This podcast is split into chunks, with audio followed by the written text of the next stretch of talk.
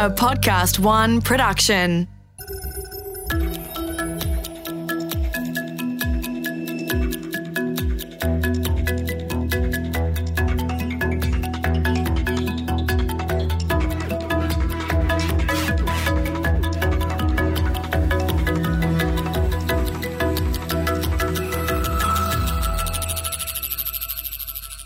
The year was 1994, and I was all of 12 years old.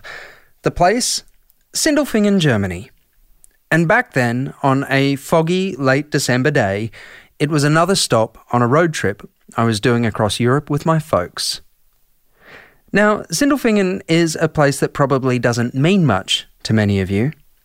But Sindelfingen is home to Mercedes Benz flagship factory, the factory that until 2015 was Mercedes' biggest, the factory that to this day produces the most significant car in the Mercedes range, and in many ways, the most significant car from any mainstream manufacturer the Mercedes Benz S Class. Now, the S Class is known for its technological firsts electronic ABS in 1978, supplemental restraint systems that combined airbags and pre-tension seatbelts in 1981, radar cruise, night vision, active suspension, even accident precognition. Indeed, it was a W140 series S-Class that was the platform for Mercedes' first experiments in autonomous drive in 1995. The car is, always has been, a technological tour de force, an paean to a German conception of luxury. But back to December 1994 and the Sindelfingen factory. Our trusty Fodor's guide informed us that we could take a tour. Drew, being a petrol head, pesters. Dad, being an engineer, agrees. Mum came along for the ride. Curious. And what a ride it was. In a gaily painted little train of Mercedes wagons, we took off from the visitor centre on a magical mystery tour. We saw the thousand ton presses and marvelled as sheets of fine, flat steel slid in one side and whomped out the other, fully formed as fenders, doors, and floors. Body prep was up next, as Protean S classes were bathed, painted, baked, and rubbed to plutocratic perfection. Then I saw my first marriage, the moment when the engine, transmission, and suspension are mated with the body from below. Then it was trim, then testing, and then something curious. As cars came off the line, swarms of people descended on them, fettling, finessing, finalising, doing whatever they had to do to make sure that the finest car in the world really was the finest car in the world by the time it reached its owner. I later learned that Mercedes was spending tens of man hours perfecting each car by hand. What we saw stood in stark contrast to the technological wizardry of the car itself, and it was an approach, I later learnt, to mass production that contributed, no doubting it, to Mercedes' near bankruptcy a few years later, and it was also the beginning of the end for their legendary build quality. Manufacturing cars this way just cost too much. You see, profitable car factories don't do slow, they don't do artisanal, they don't fix things in post production. They do ruthless efficiency and minimum waste and eye watering speed. At Ford's Dearborn plant, the one that produces the F 150 truck, I saw vehicles moving down the line at the rate of one every 54 seconds. Now, you'd think that the factory was a temple to the latest in robotics, but even the most efficient plants in the world, like Toyota's Takaoka plant, positively teem with humans. They do the jobs for which the robots lack the requisite dexterity. They have quality assessment capabilities far beyond the most advanced artificial intelligences. They have an eye for waste minimization and weaseling out production inefficiencies in ways that really should be the envy of Elon Musk. But these factories really only work at massive scale. Sindelfingen? It produces over 300,000 cars a year, employs 37,000 people, and has a production footprint of 1.3 million square metres. And yes, we are seeing the development of variable capacity manufacturing and the ability for single production lines to produce entirely different vehicles, like at Takaoka. But even Toyota, masters of the modern factory, can only scale that plant plus or minus 30%. So, what happens when consumer taste shifts so much that a plant you spent five years tooling up to produce luxury sedans now has to retool to produce SUVs? Which is what's happening to Mercedes plant in Vance, Alabama. What happens when an entire market collapses, like it has for Ford in Europe and Russia? Or when the politics of your supply chain, a chain that runs to the same rhythm of your production line, that is to say, to the minute, becomes embroiled in something like Brexit. That last one happened to Honda, who's closing their Swindon, UK plant in 2022, with the loss of 3,500 jobs. As I said before, the automotive industry works at scale, but it does not scale easily, either up or down. It takes years to build new factories, to design new models, to tool up for them, and years to recoup the cost. And if you want to slow down production, well, you could cancel shifts, but you can't fire all your employees for those shifts because you might want them back. So you have to keep paying them. You see, if market conditions change, the prices of commodities shift, or politics intervene, the whole edifice starts to crumble really quickly, along with the lives of the people who work within it. Jaguar Land Rover has announced it will fire 4,500 people, Ford, 7,000, General Motors, 14,000. In fact, in the last six months, around 38,000 people have learned that they will lose their jobs at automotive manufacturers. And I have a feeling we're just getting started. But it doesn't have to be this way. We can scale and adapt our approach to building cars, but it will require a fundamental rethink to get there.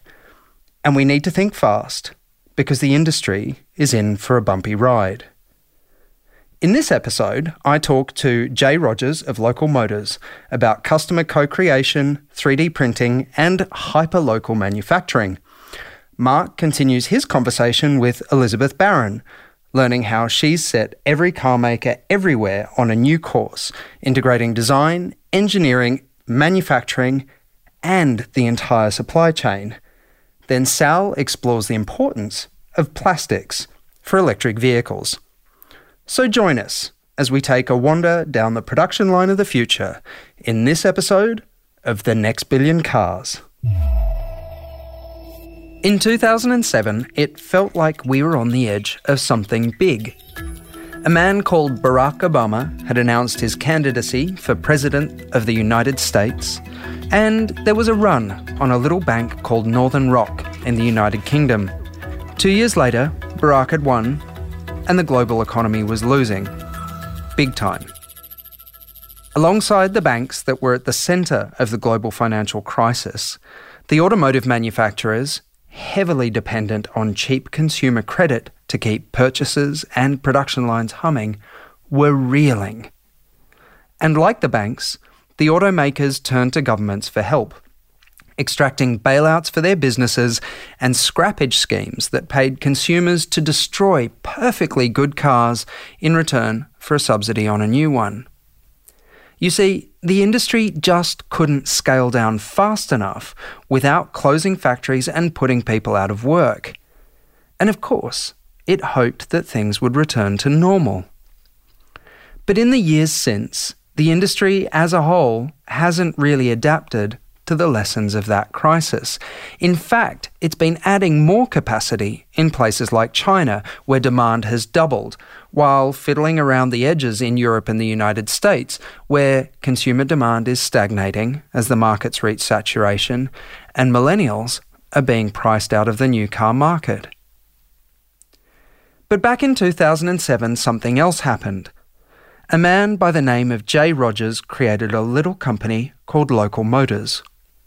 Now, unlike traditional car factories, which are huge, require massive investment in tooling and infrastructure, and depend on thousands of people to run them, Local Motors microfactories use both large and small scale 3D printing to create everything from entire vehicle chassis to components for electric drivetrains. It's an approach that can allow local motors to respond rapidly to changes in markets and materials in ways that traditional automakers simply can't. And it could be a path to the future of auto manufacturing. To kick things off, however, I wanted to get Jay's take on where the traditional automotive industry currently stands in relation to its customers. So we pine, you and I, for the automotive automotive design to be more open and to be more inclusive. I love the quote like ignore the world when you make your product and the world will ignore your product. Right. And so, um, but the automotive industry has stood staunchly against embracing that because they haven't had to ask permission because there are only so few people that could make the vehicles. And, you know, that's the sort of tragedy of being able to uh, sequester and raise a lot of capital that, you know, even if you make a Pontiac Aztek, Pontiac can still exist for a really long period of time. And, uh, sure and and even though you can negotiate with governments on CAFE standards about corporate average fuel economy you're you're missing the forest for the trees that they weren't asking for an electric vehicle. Um, and so you don't give it to them even if customers are saying I'm, I'm being murdered at the fuel pump you know or you know other things like that with the costs and the rising prices and the atmosphere is being choked in cities like industrializing like beijing and mumbai. And so um, you know, these are things that the automotive industry has not put in a design thinking way. The connection between the user and the um, the company was just really, to be fair, just non-existent, really dead. And um, and so uh, you know that has been something that, that you've recognized, and I think that I that we recognized in doing co-creation had to change a lot to be able to bring it together. So I wished, we all wished for the automotive industry to be um, uh, to to be a leader in that, and they've been actually a laggard. And that's why Local Motors' approach to design is so revolutionary. They design from their customers' needs back into the business and adapt the business and the manufacturing to suit. Rather than designing a product to suit the business model and the factory, and then hoping that the customer buys it.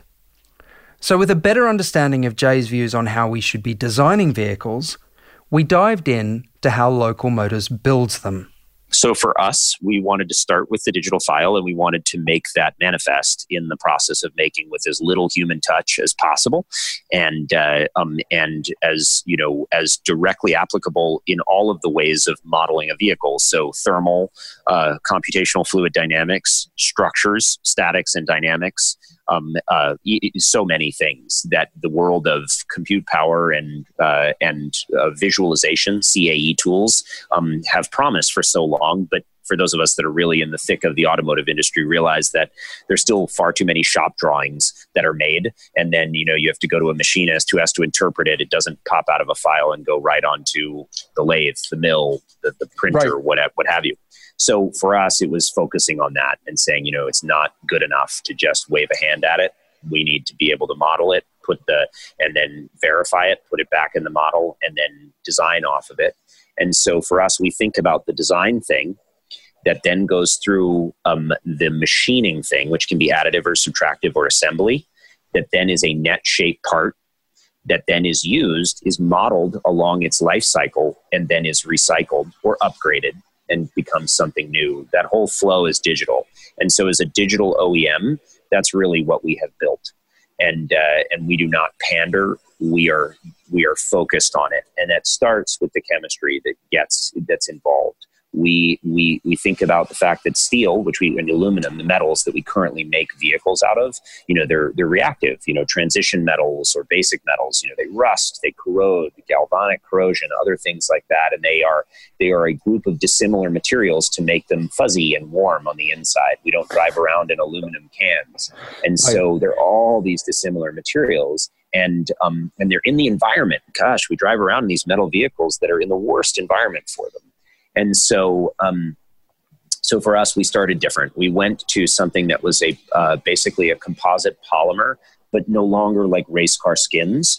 What we said is we want to be able to have not a library of a hundred materials like steel and lightweight steel and aluminum, but we want a library of a hundred thousand materials. We want ones that are biodegradable, compostable. We want ones that are reusable, recyclable, ones that are super strong, ones that are super soft, ones that are sticky, ones that are not, ones that come apart, all of those kinds of things. These were the things that, that we really dreamed of when we were thinking about going back and making a material choice. And I think also what's interesting from an IoT perspective, an Internet of Things perspective, is when you start thinking chemically, you can put markers and you can put health and safety monitoring and things where you're literally inside the material and you are deciding when the vehicle needs to be serviced based on the health of the vehicle itself. And then you can introduce things like conductive materials, and you can introduce things like even printed battery structures and printed solar and other things like that all based on material science, all without seams. You mentioned there that uh, you were you were a digital OEM, and I really like that because if I think about um, okay, like the analog OEMs, right? So over what is it like over hundred years now? There's been a process that they've been refining iteratively uh, at, at infinitesimally kind of small levels uh, to to get where they are today, and you know that process is kind of dependent on maintaining this enormous industrial base. Uh, like even just in terms of the square footage required to, to build these cars. And those factories you know we're, we're talking about the factories here they they really only are financially viable when they're running kind of at or, or, or close to capacity. And so one of the things that we're seeing particularly in europe at the moment is that you know over the course of the past 70, 80, 90 years, these manufacturers have built up just an enormous amount of capacity. And yet, in a saturated market, it's very difficult to keep those uh, factories running at, at an efficient capacity. I guess there's a hint within the name of the company, Local Motors, but it seems to me that there's something inherent in how you do what you do um, that provides an opportunity to get away from from this capacity issue.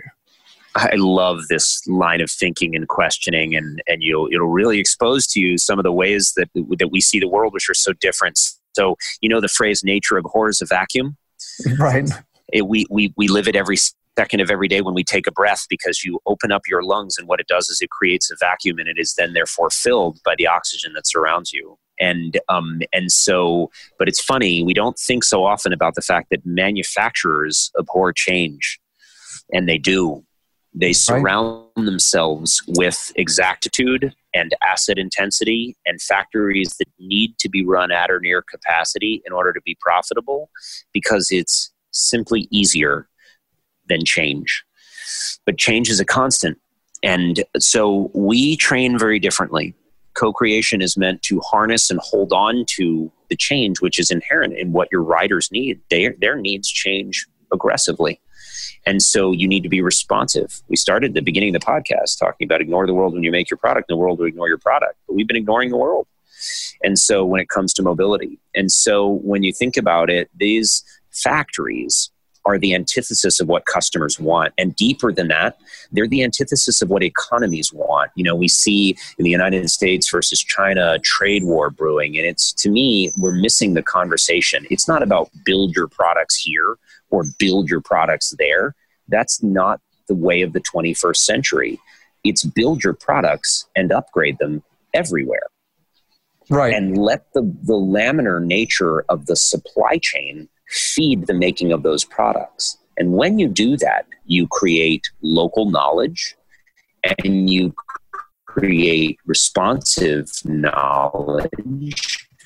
And and you then create jobs. Then you create meaning in, a, in an economy free trade agreements to become um, places again that are meaningful to live and work Given that the circumstances facing traditional OEMs are much the same in 2019 as they were in 2009, I wrapped up by asking what makes Jay hopeful this time around.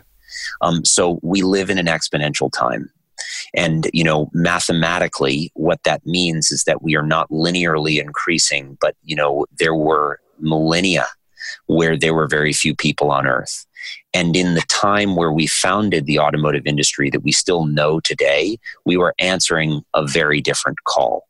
Um, so the change from horses in cities to auto cycles with those types of things was was something we look back on and we think, wow, that was incredible how fast it happened and it changed the world. But we weren't as packed in by the exponential growth of population at that time. At the turn of that century, it was a very different place. Today, we have all of the same systems of mass manufacturing, but we have this aggressive population growth. And so, what makes me hopeful is recognizing that we live in an exponential world, a problem identified as a problem that can be solved, harnessing the potential of that exponential growth. And, and not being trying to do it the same way we did at the turn of the last century, um, is what makes me know that that's the great part about the human brain. You know, there's hope that's involved, and there's can do attitude and grit and experience and other things like that. And these are things that AIs um, don't do, and they don't do very well right. um, if they do it at all. And so I'm hopeful because I think that it's exactly the seeing 2008 again. And before that, you know, the fuel crisis of the late 70s, um, you know, we've seen this, this memo before. Um, but now we have so many more people seeing it and they can all share so much more information. And I think that that's the change that's upon us as a result of that. In episode four of The Next Billion Cars, we met Ford design pioneer Elizabeth Baron. Over the course of 15 years, largely working alone, Baron developed a system that integrated automotive design, engineering, manufacturing, and marketing into a single workflow at Ford. Now, that sounds easy. In reality, it means that a designer having a conversation with an engineer in different offices on different continents, linked together in virtual reality, well, that becomes an intricate dance not just of design, but of materials, and supply chains and tooling. Change the design, and it's instantly reflected in the manufacturing requirements, which then triggers changes in the materials needed from suppliers, and logistics to get those supplies to the plant, and technicians to assemble those components. A car is really a whole series of these decisions and chains of materials coming together more or less perfectly, and that's quite a feat of coordination. It's not just the pretty architectural vision of the automobile that the designers and engineers are manipulating, although it might look like that. When one of them changes the way the car looks in virtual reality, that instantly updates all of the engineering and manufacturing processes needed to make the vision real. So making a change to the virtual model has real world impacts. And without having to cross reference across 100 spreadsheets and 10 departments spread out across a global corporate bureaucracy. That's what Elizabeth Baron did. She created a single tool that brought all of these pieces together and made it feel seamless. When we met at the Detroit Auto Show, I asked her about that. Okay, so we have the designers slash engineers having this conversation around the car, around the model. And because it's a model, that's now having real world impacts on everything else. It's, so, in other words, it's not just, I guess, a sense of theoretical conversation about design. You're actually seeing both the impacts in the simulation, but you're also seeing how it's impacting all of that data that's in the spreadsheets, correct? That's right, exactly. And that's the power because now you can have these conversations and you have so much data. It is a really data rich environment and it's provided to you in the manner in which you should view it. So it's there's not a level of abstraction where you're looking at a vehicle and you're like, well, there's this uh, PowerPoint graph what do I make of that on my car? No, you take that graph and you apply those properties to the vehicle and people see it in real time in in all around the world at the same time and have a conversation about it. Well, then you've got the testing, right? Wind tunnel data, you've got crash tests, side impact, all of that sort of stuff. That then again, in real time, I guess they can look at, you input that, they can look at the results and discuss it on the spot. Right, right. And so um, they can discuss that data and they can understand what's happening during those events. So you could take uh, data and show like airflow, and you can discuss how different design changes mean different airflow patterns. And, and what does that mean? And then how, if I change my material, does that actually have an effect or not? And so for crash, you could look at a crash simulation, and we don't want to put somebody in that immersed. We don't want to do that. But you can really gain insight on what's happening during that event and, and slice through the data and really get a good understanding of the way things are happening as that event is unfolding. Although the processes Baron developed were aimed at helping Ford stay ahead of its competitors, there's no question that other automakers have been inspired by Baron's work. In Detroit, Sally and I saw Nissan touting their new design practices, design practices that looked a lot like what Baron had brought to Ford five years earlier. But hey, imitation is the sincerest form of flattery. And it also points to a future where the process of designing a car, whether done by a big automaker or a smaller boutique firm or even possibly one day by individuals, that process becomes possible because Baron's system is handling most of the heavy lifting behind the scenes, and that's a different world. What do you see coming next in this whole domain? I mean, this is kind of this is your field. You started it.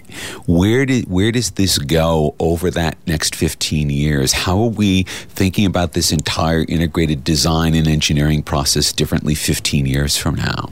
I think uh, we will have a much um, more um, realistic environment that is spread across all the disciplines. I think still right now there's um, it, there's com- compartments of amazingness and then areas where it lacks.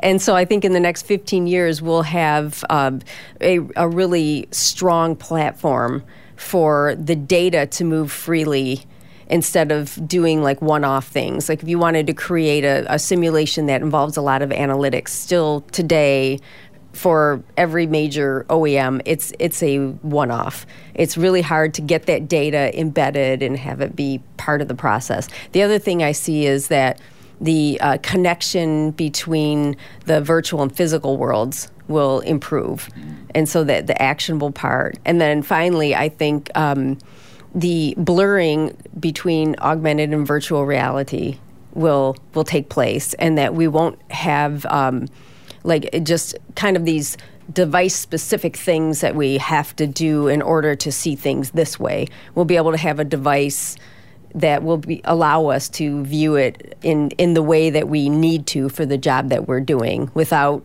you know, having these multiple platforms that we have to work with.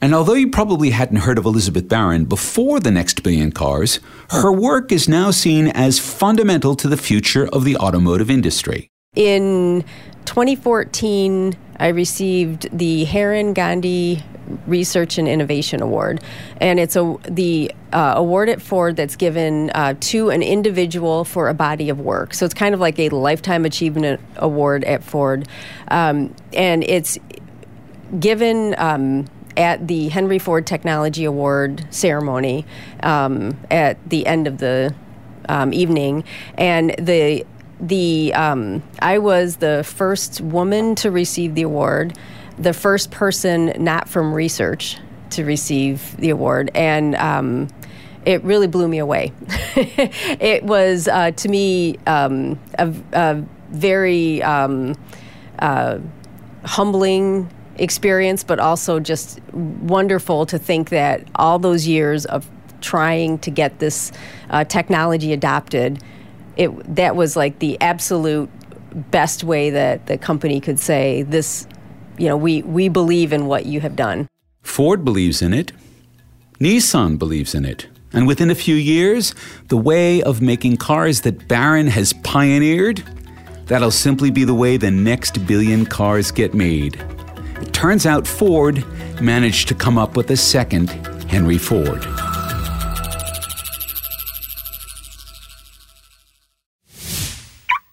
Look, I'm all for people customising their vehicles. After all, I practiced architecture for years. People came to me wanting a house with a list of desirable elements, and I worked out a way to deliver what they wanted as efficiently and as elegantly as possible. Often, my customers, particularly the A type male bankers, thought they were the architect, and they would present me with concepts that were unbuildable and, frankly, just really ugly and it was my job to soothe them into an alternative that boded better for the onlooker and the inhabitant without damaging the ego. And in one case, a client had the builder literally turn the roof 90 degrees while I was in hospital having a baby. Functionally, it didn't work. Visually, it was a disaster. And it cast unacceptable shadows onto the neighbours, so socially, it was completely unacceptable. That was an epic and expensive fail. So let's transfer those human interactions around custom design to a car. Even if the consumer is designing a pod that sits on a standard wheelbase, what we call a skateboard chassis, we still have aerodynamics, design rules for pedestrian safety, and a host of other boundaries around car design. So perhaps it's software, perhaps it's a person, Perhaps it's a hybrid of both, but somehow a design expert needs to help segue unbridled consumer desires into something that works, is efficient, and doesn't offend public decency. Over customization and divorcing style from function is that classic mannerist movement that comes moments before a society falls into the trough of its own excess. And somehow, we need to ensure that customization doesn't result in waste, in visual pollution, and a host of other nasties. I love the concept of designing my own interior, maybe in molded cork or some other reusable, sustainable material. And interiors are the perfect zone for consumer customization. But an efficient vehicle, like an efficient building, still requires expert design. I was flying back to San Francisco from Denmark, sitting next to a really cool girl talking about cars. That girl turned out to be Dr. Annika van Aken. And she is a plastics guru, a plastics genius coming to Silicon Valley to talk to all the new electric car companies about how to make their batteries safe.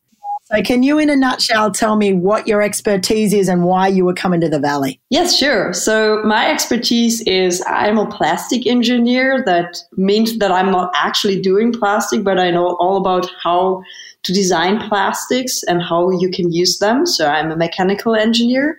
So what I do is going to car manufacturers and talk to them about their high voltage batteries in electrified cars.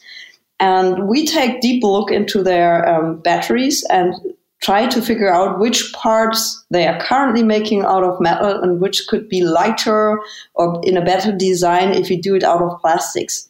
And as soon as we have found out what we can change, I will also support them to replace their metal parts by those that are made of plastic. It's pretty interesting when you were telling me about battery fires and telling me that they run for two weeks. It's actually super hard to put out a fire in a battery. So, what happen or what can happen is that the batteries will heat up or the battery cells will heat, up and then something happens that is called a thermal runaway. So it's like a chain reaction when the first cell is getting too hot, the, the rest will heat up as um, accordingly.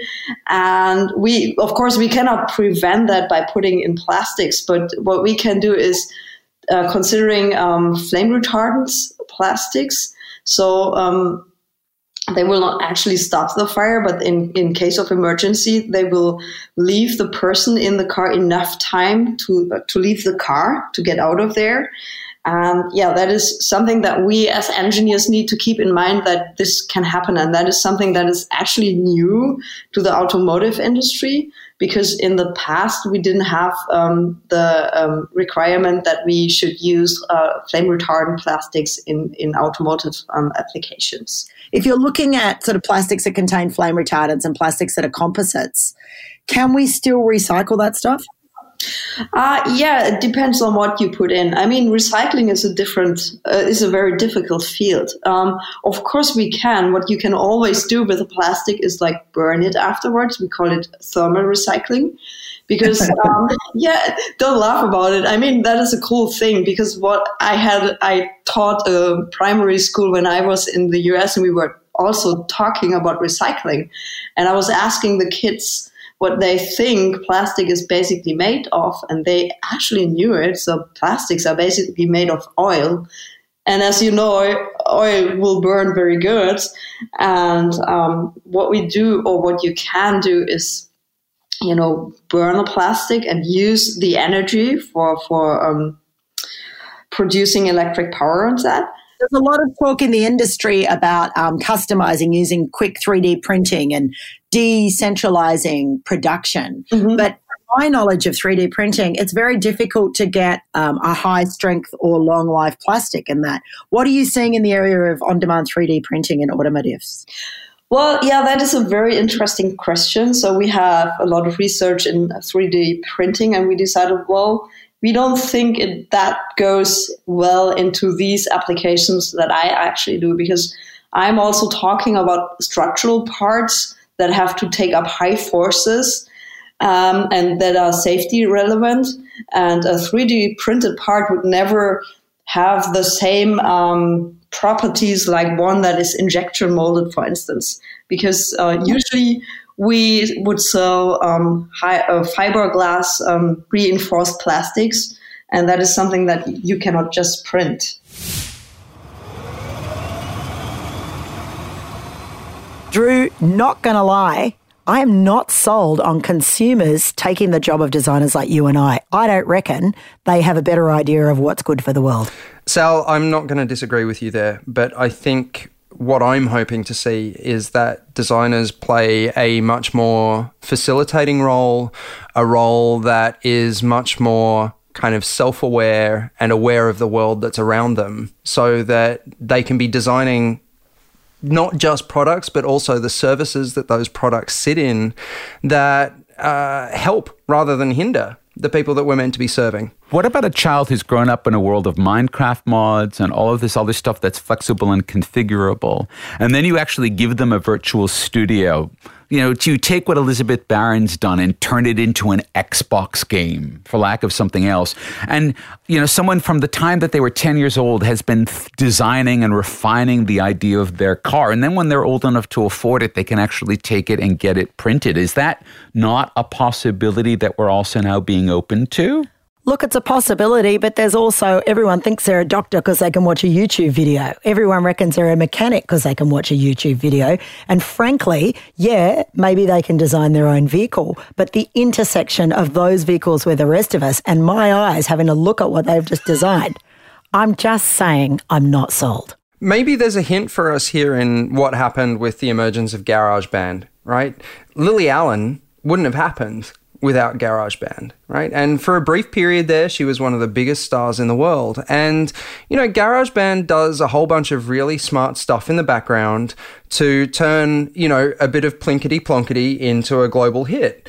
Uh, and okay, if we're not talking about the fundamental engineering substructures of these vehicles, but we're talking about using 3D printing to create something that is, you know, aesthetically pleasing to at least some portion of the population on top, then I can't see why the technology won't allow us to do that. But I think when it comes to, you know, engineering the underlying vehicles, no. I I think that's kind of a, a, step beyond. But the thing is, that's exactly what Elizabeth Baron made happen at Ford was that the designers were able to sit there and poke at things with the engineers, but that just by the act of poking, it would then transform the entire production process in line with what the designer was making capable. So in some sense, we already do live in that world. I am not saying that we would be redesigning an electric motor because I think maybe you're right. You draw the line somewhere. Look, here's my drama.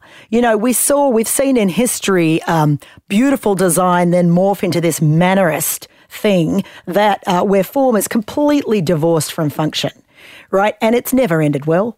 It never has. It's become this sort of excessive thing. It's sort of like the world in WALL-E or this um, dystopia of people all making these crazy things on an engineered base. I mean, what about aerodynamics? What about weight? What about all this other stuff that uh, brings beauty to engineering? Like this idea of meshing form and function. I feel like yes, you can have prosumers that are guided, but do I want every bit and piece that's made a Minecraft game now constructing their own cars and putting them on the road. I just think it's a mess. It's inefficient. It's not sustainable. All right. So one of the things that's really interesting, of course, you, Drew, you've talked to uh, Mate Rimac, and Rimac Automobili is now licensing their technology. They're a tiny little audio studio, and yet almost all the big automakers are now licensing some of their electric vehicle tech for their own stuff. So, is that yet another version of this possible future where it may not be on the street consumers designing their own vehicles, but it's possible for someone who is not as talented as a Mate Rimac, but is still talented, say a Drew Smith, to be able to start their own studio and design their own vehicles because the tools are accessible enough?